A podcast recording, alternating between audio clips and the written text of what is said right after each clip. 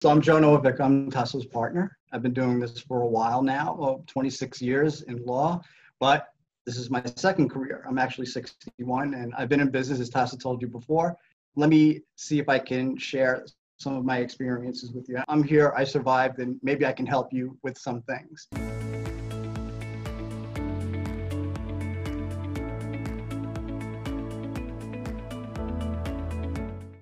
So you have your business planned, it's solid. You have your office picked out, your furniture's picked out, business is good. You made all the right moves, now you gotta keep making the right moves.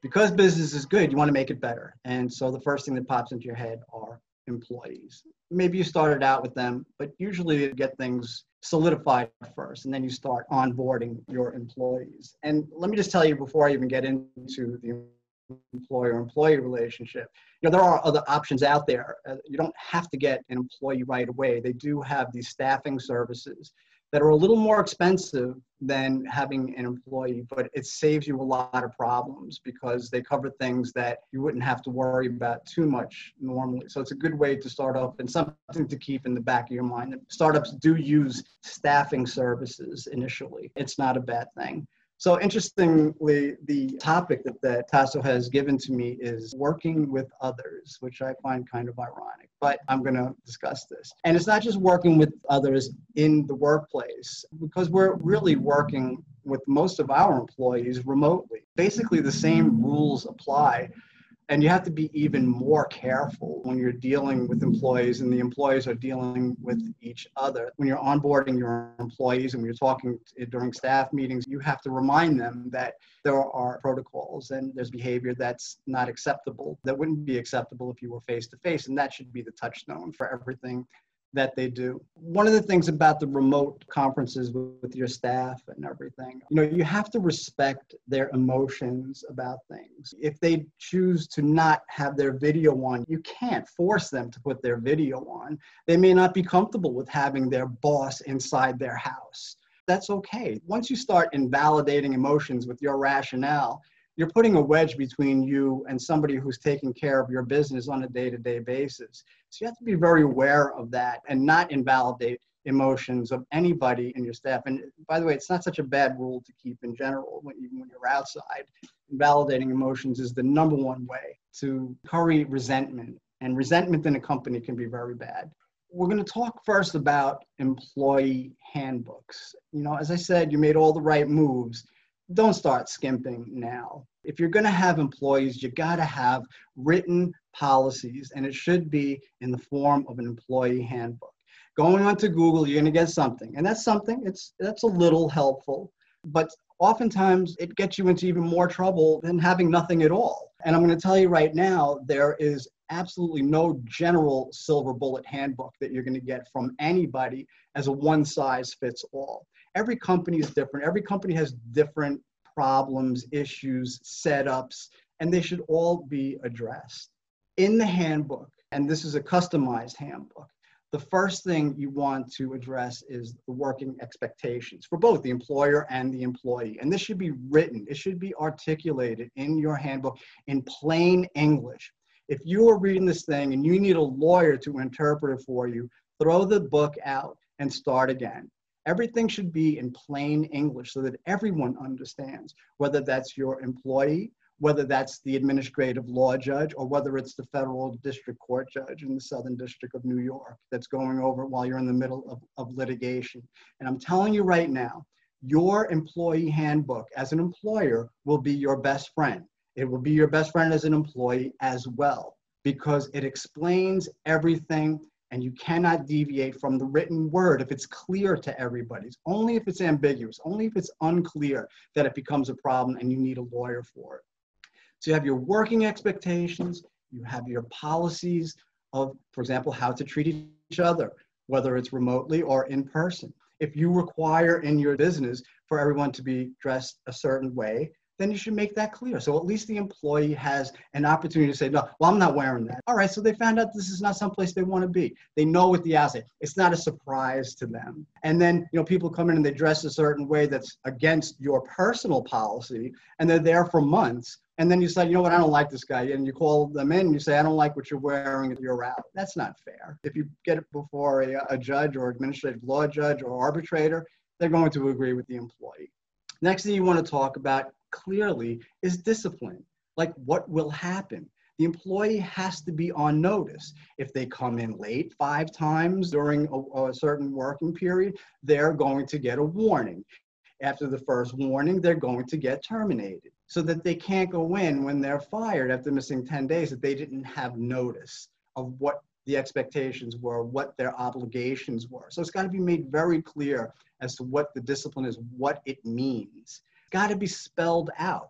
It can't say, you know, you're going to be disciplined for cause. That's not enough. That doesn't mean anything. And then finally, your employee handbook has to discuss protections from claims such as harassment and for wrongful terminations.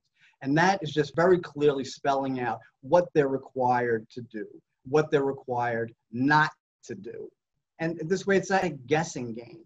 So as I said, the employee handbook becomes your best friend, especially if you're an employer, though, because you're usually the one defending a termination. And one of the problems that comes up is someone whose first language is not English. It's another one. All right, they were fine. They spoke English during the whole time that they worked with you. You didn't need an interpreter. They understood. They did their job fine.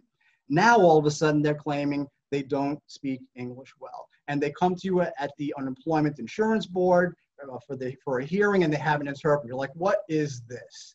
I'm going to tell you one thing.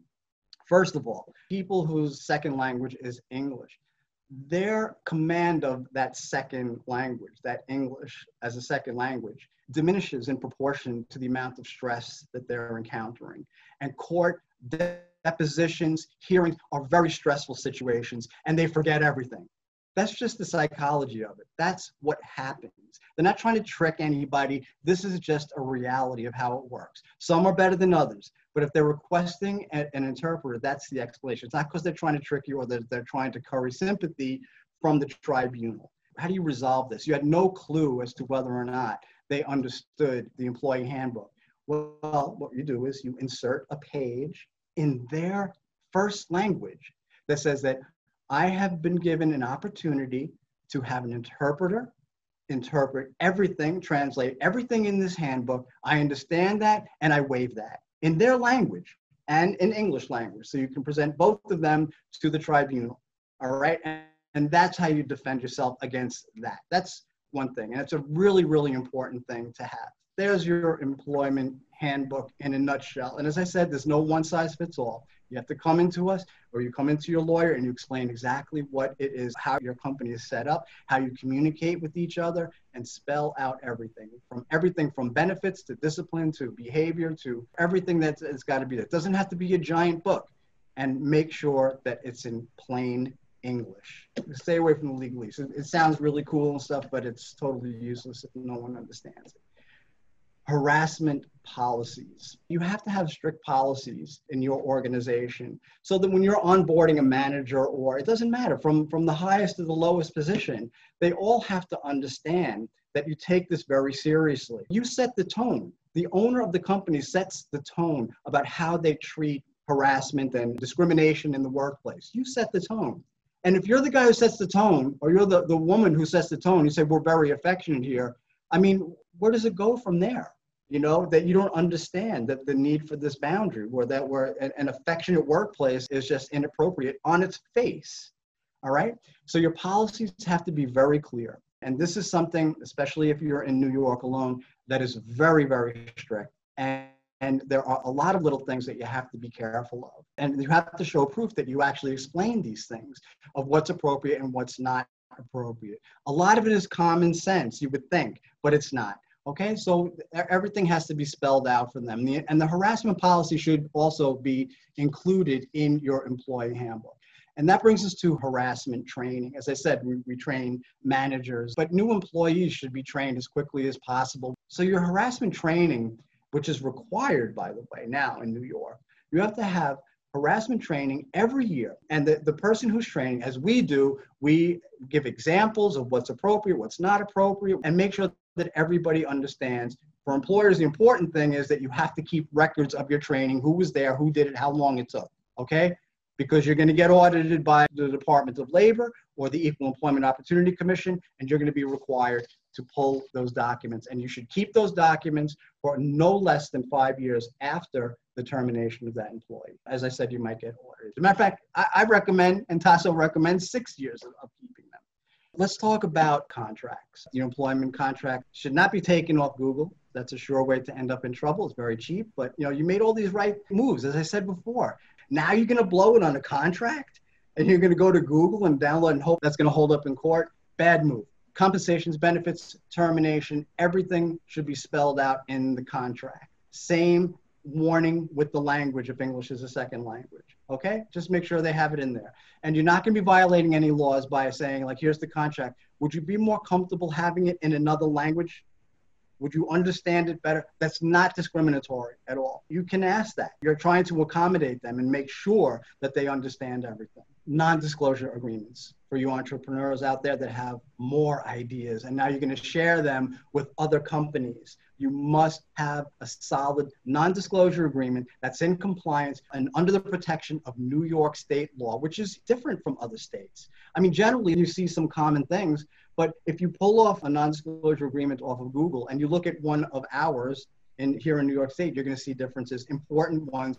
Hopefully that won't be too late. Non-competes for your employees. This is important too. You have people that are working for you, and while you're paying them from nine to five, they are starting up with an outside partner, a company just like yours, using your models, your pricing models. So they're out there and they're starting their own company while you're paying them. Two things. Number one, it's illegal to do that. There's a doctrine called the faithless servant doctrine, which means that you have a duty of loyalty while you're working with your employer. If you do something on the outside, like the model that I just gave to you, they can grab and they can force you to disgorge every penny that they paid you from the moment that you started with this faithless servant behavior. So you risk losing everything. This non-compete uh, agreement lays it out clearly what the employee can't do. It's where they can't say, I didn't know. And finally, independent contractor agreements. For those of you, it's kind of strange to have that here because we're assuming that you're getting employees too. But just remember, in commercial law, actions speak louder than words. Okay? Plain, simple, non-legalese. Actions speak louder than words. It doesn't matter if you say that you are an independent contractor or that person is an independent contractor and they signed and they agreed and they notarized it and acknowledged it. It doesn't matter. It's how they behave, how they're treated in the workplace. That's what determines whether you're an independent contractor or not. Don't screw it up. Just getting down to the final points, you know, as far as documenting everything. Business is taking off. Um, you're getting new clients, you're getting more business, you know, don't start getting lazy with your documentation. You must document everything, everything with respect to day-to-day activities, to how you're protecting your intellectual property, how it's being used, how it's being put out there in the public. These are all very important things. Document everything. I hope it's been helpful. And if you have any questions, I will be available.